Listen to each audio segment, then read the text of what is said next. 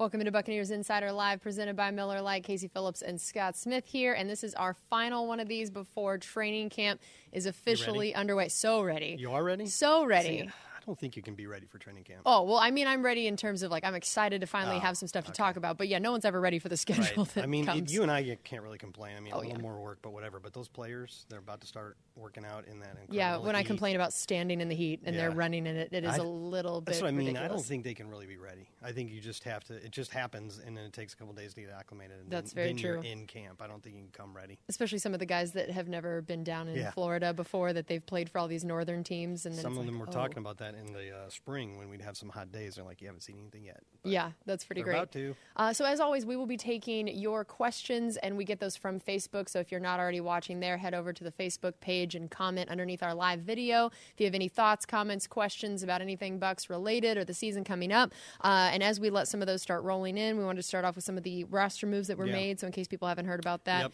let them know what's going on there. Well, it was quiet for so long. The last roster move before this week was, I believe, the release of J R. Sweezy on June twenty-ninth. And that's That, that's what happens. Most of July is usually very quiet in terms of personnel moves, but then right before camp, there's a little bit of massaging the roster that has to happen. Every team does it.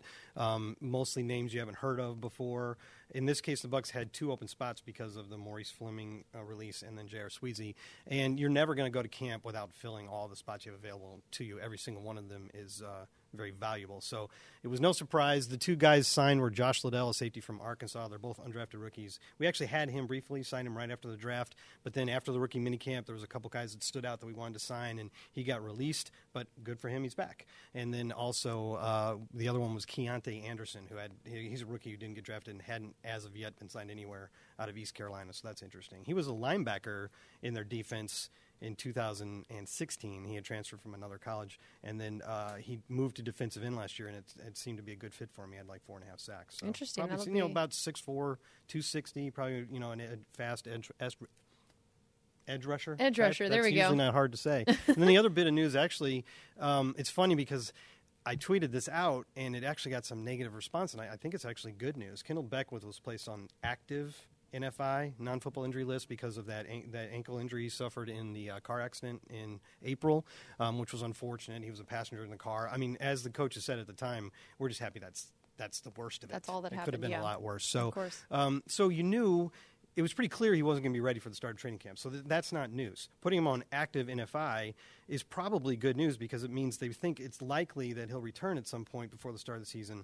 The only reason you do it, because if you're on active N F I, you still count against the ninety-man roster. So you might say, well, then why bother? What's right. the point? Because you can be activated from it any, at any time, and you still count against the roster. So why bother? Well, the reason you bother is putting a guy on active N F I or P U P.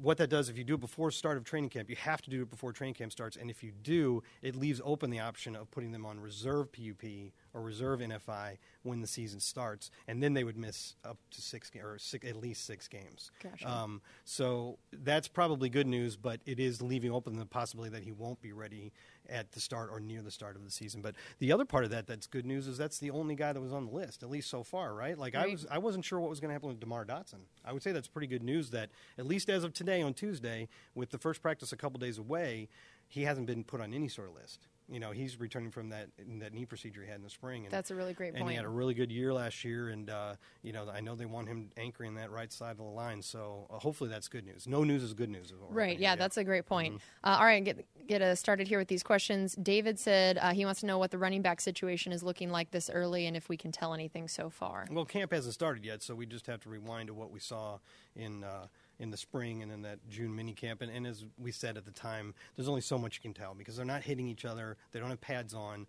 So every run looks like a forty-yard touchdown. Right, run. yeah. But Ronald Jones looked quick, as you would expect. Mm-hmm. Um, you know, Peyton Barber, he's more of a bruising-style runner anyway, so maybe you don't necessarily see him at his best until the pads go on. He's a guy that seemed to me very good at not losing yards and gaining a couple extra yards after contact. I think those are two skills of his. So that's hard to see when right. they're not hitting each other, when the pads aren't on. So we'll probably have a better answer for that in a couple weeks. I tend to believe you're going to end up with some mix, and I don't know if it's going to be sixty forty or seventy thirty or something like that of snaps. Most of the carries between Ronald Jones and Peyton Barber. And then you got Jack Wiz, who can do anything for you. And then Charles Sims, hopefully can continue. And when he's been at his best in his career, he's been a real good pass catcher out of the backfield. So okay, we'll yeah, see. That's a great point. Uh, Wes has an interesting question. Uh, he said, "I'll be the judge of that." Yeah. uh, do you? He says, "Do you think the Bucs let Quan see the open market or lock him up a few weeks into the season like they did with McCoy and David?" Yeah, um, I, I would. You know, the the difference between those guys, well, at least with McCoy, is that he was a first round draft pick, um, and. Yeah, you know, I, I, I'd just be guessing at this point. I would think they'd be motivated to get him locked up. I, I think that they consider him a core player they want to keep around for a long time. I also think you look at Quan Alexander and think, as good as he's been, and he made the Pro Bowl last year, I don't think he's really reached his full potential yet. And so, you know, you kind of knew exactly what you had with Gerald McCoy and Levante David, which was awesome. With with Quan, there's probably some more untapped potential there. I would think the team would be motivated to try to lock him up before it became an issue. Okay. He is, assuming he's motivated to stay here as right, well. Right, of I, course. I guess, I guess that he is. Yes, I think that's fair to say. Um, Jeff said, do you think Vita Vea will start right away? Hmm. Hmm. I might have to fall back on my uh, my cop-out answer on, on these some of these things, that it may not necessarily be that important if you consider him a starter. You know, uh, you have Beau Allen, who would be the obvious other choice to start next to Gerald McCoy. Uh, which one's going to actually be starting right at the beginning? You know, t- coaches tend to default at the beginning to the veterans. So if there's no depth chart at this time of the year, but I bet if the Bucs put out a depth chart, you don't have to do that until the week of the first game. Right. They would probably put Beau Allen as the veteran and a very good player in his own right, already proven, as the starter next to McCoy, and put Vita, put Vita Vea behind them. But is it how much is that really going to matter? Is the point is who's going to get the most snaps and in what situations, and that's something they still have to figure out. It's a good problem to have, to have that three-man. There's other defensive tackles too, but the main three-man rotation of Gerald McCoy and Vita Vea and Beau Allen looks really good to me. Yeah, that's a really great point. Uh, we had someone ask uh, if we can get the Allie and Donovan podcast back, which I don't know if we're ready to quite announce exactly what's happening, but, but well, I'll just say good, right? I'll just say stay tuned yeah. for that possibility. That's a nice little tease right there. That, I'm like, I don't know. It's going to be good. You're going to like it. Yes. There well, is an Allie and Donovan the, thing. In the the works, answer right? to that question is something I think that if you're asking that question, you're going to like the answer. You're going to like. Uh, Can I plug something while we're here? Sure, now, yes. This oh, is yeah. all just, just a little tease as well, because it hasn't been announced yet, but there is going to be a new bu- podcast on Buccaneers dot com. I'm going to be involved with it. Um, I've already lined up a really cool guest for the first one, which will be not this week, but next week. We don't know. We haven't decided on the exact day yet, but sometime next week, middle of next week, look for a new podcast. Uh, I hope you're going to like it. We're, we're hoping it becomes a big thing. That's going to be a really fun one. I'm very excited. Can't wait till we can officially announce yeah. that one as well. Probably next week. Yeah, yeah, that's true. Um, one of your favorite questions we safety. get. Uh, actually, it's it's not. It's the, I guess second. You're the second that's most not, likely. It's not. I think I'm getting this accurate right. To T- call that a favorite question. With the sarcasm dripping, I think. Uh, T. I think this is Tijan. Tijan. Is maybe the name here. I'm mm-hmm. sorry if I'm butchering that. Uh, he wants to know who's going to start at corner mm. this year. We do that a lot, too. Yes. Well, uh, Brent Grimes. He just said corner. He That's didn't, true. He, he didn't say one. which one. It was a, it was a singular. Okay, then I will uh, elaborate on the question and ask who else. Oh, boy. All right, so let's run down the candidates. Ryan Smith is essentially the incumbent, having started the most games there last year. Uh, Vernon Hargreaves is, in a sense, somewhat of an incumbent himself. Uh, he started last season and played almost every defensive snap as a rookie in two thousand sixteen. Uh, he, you know, he had the injury, the hamstring issues, and he had actually been moved into the slot role uh, right before he got hurt and never came back from that hamstring injury. And they liked the look of him there, and he's been playing that a lot in the uh, in in the offseason. And we'll see if they continue with that. He looked like he was looking good in the slot. Now, Coach Cutter said early in the offseason that he was going to get an opportunity, Hargreaves that is, to to compete for both inside and outside work. And that means he could, if it goes perfectly for him, start on the outside in base packages and then move into the slot. And then you bring in Ryan Smith or Carlton Davis or M J Stewart. One guy that looked really good in, in camp was Carlton Davis. Um, you know, I think M J Stewart was a little slowed by injuries, but Carlton Davis got a lot of first-team snaps. Brent Grimes wasn't at every practice, and there were some other guys that are banged up. Ryan Smith, I think, was banged up for a little while. So uh, he got a lot of look, a lot of snaps with the first team and looked good, so he'd be a prime candidate. Um, boy, I'd just be guessing at this point. Maybe I'd say Vernon Hargreaves in the slot and Carlton Davis on the outside opposite Brent Grimes, but I also think that they're going to find a way to use probably most of those guys, M J Stewart and Davis and all the guys I mentioned, in some way or another. They'll all be needed by the end of the season. I'm, I'm, it happens that way every year. I'm certain of it. Yeah. Um, we have a question from Russell here that I think is going to be interesting, how many times we're going to our evolve our answer to this as we get to watch people out mm-hmm. at practice a little bit more. He wants to know how uh, J P P is going to get utilized on the D line, and I think that's a topic that uh, will be fun not only for him but everybody, because we heard Brinson Buckner really emphasizing that they're not a D end or a D tackle, like they're a defensive lineman. That he was really emphasizing mm-hmm. this idea that, like, hey, don't think you're just one right. spot. And we saw some guys doing some things we didn't mm-hmm. maybe expect to see yeah. a little bit in minicamp. Yeah, like Vinnie Curry and some guys like that moving inside. Mm-hmm. I, I don't know. I mean, I think the base answer is he'll probably be your starting left end. You, they want to have eight or nine guys active and guys that they like that they'll be shuffling in and out a lot. They want a deep rotation to keep everybody fresh, like Philadelphia did very uh, effectively last year. And so that means a guy like J P P, who played more snaps than any defensive lineman in the league last year, may not get quite as many snaps as he did last year, but I still think he's going to be a guy that's on the field as much as anybody in terms of all those guys in the rotation. So I think he's, he's your starting left end. I don't really know if they have plans for him on the inside yet, but at the very least, he's like an every down type of left end who's a good pass rusher but also stout against the run. So I would say starting left end and probably getting the most snaps of anybody except maybe Gerald McCoy. Uh, Ken has a question that is one we've talked about that we're going to be interested to see. Um, we've talked about the idea of how uh, coach is going to deploy the quarterbacks in preseason, knowing that you have to prepare two of them. Yeah, that's tough. Ken asked specifically about how you think that's going to go in practice in terms of who takes snaps with first versus second yeah. team and how often. Well, again, if you were if you were writing down, you know, what are the big questions of training camp going into it that we're going to see the answers to, that would be one of them. But I don't think we can give you the exact answer on that yet. We, we'll have a better feel for it a week from now.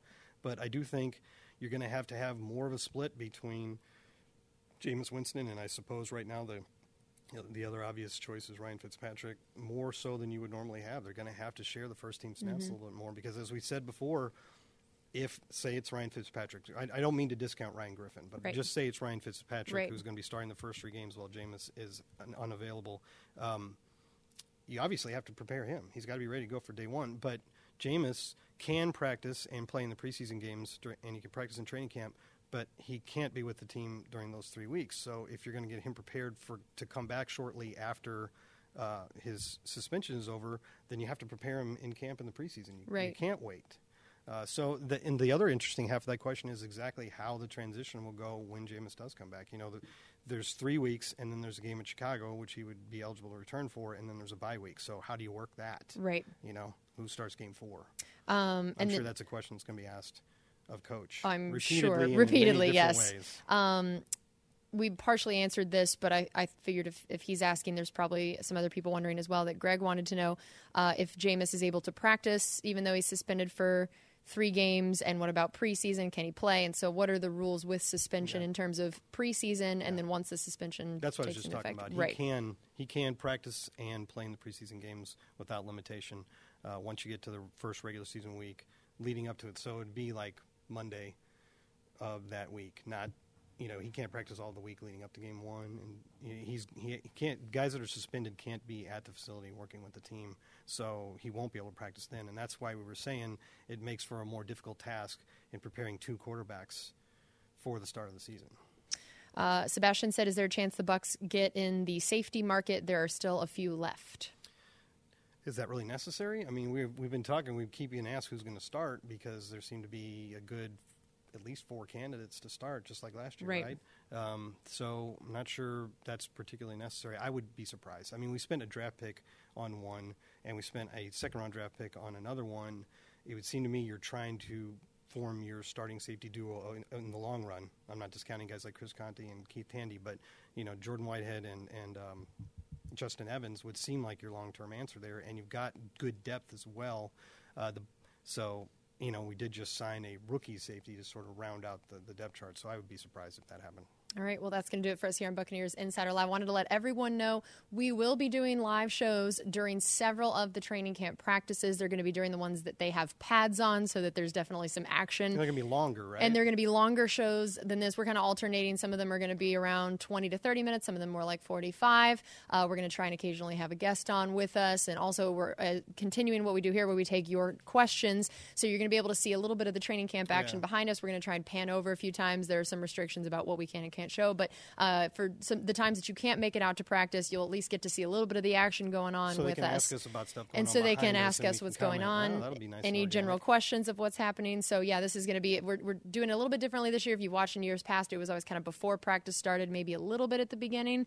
But now it's – some of it inside and some of it outside, right? Some of them are going to be inside and outside, so you'll get a little bit of a, an idea of what the indoor looks like. You'll get to see us sweat. Ex- yes, we will definitely – you'll you'll get to watch us just suffering out there as much as we talked about. We're not allowed to complain compared to the players. Uh, but, yeah, that's going to do it for us this week. Make sure you tune back in for all of the live shows we're doing during training camp, and have a great rest of your week.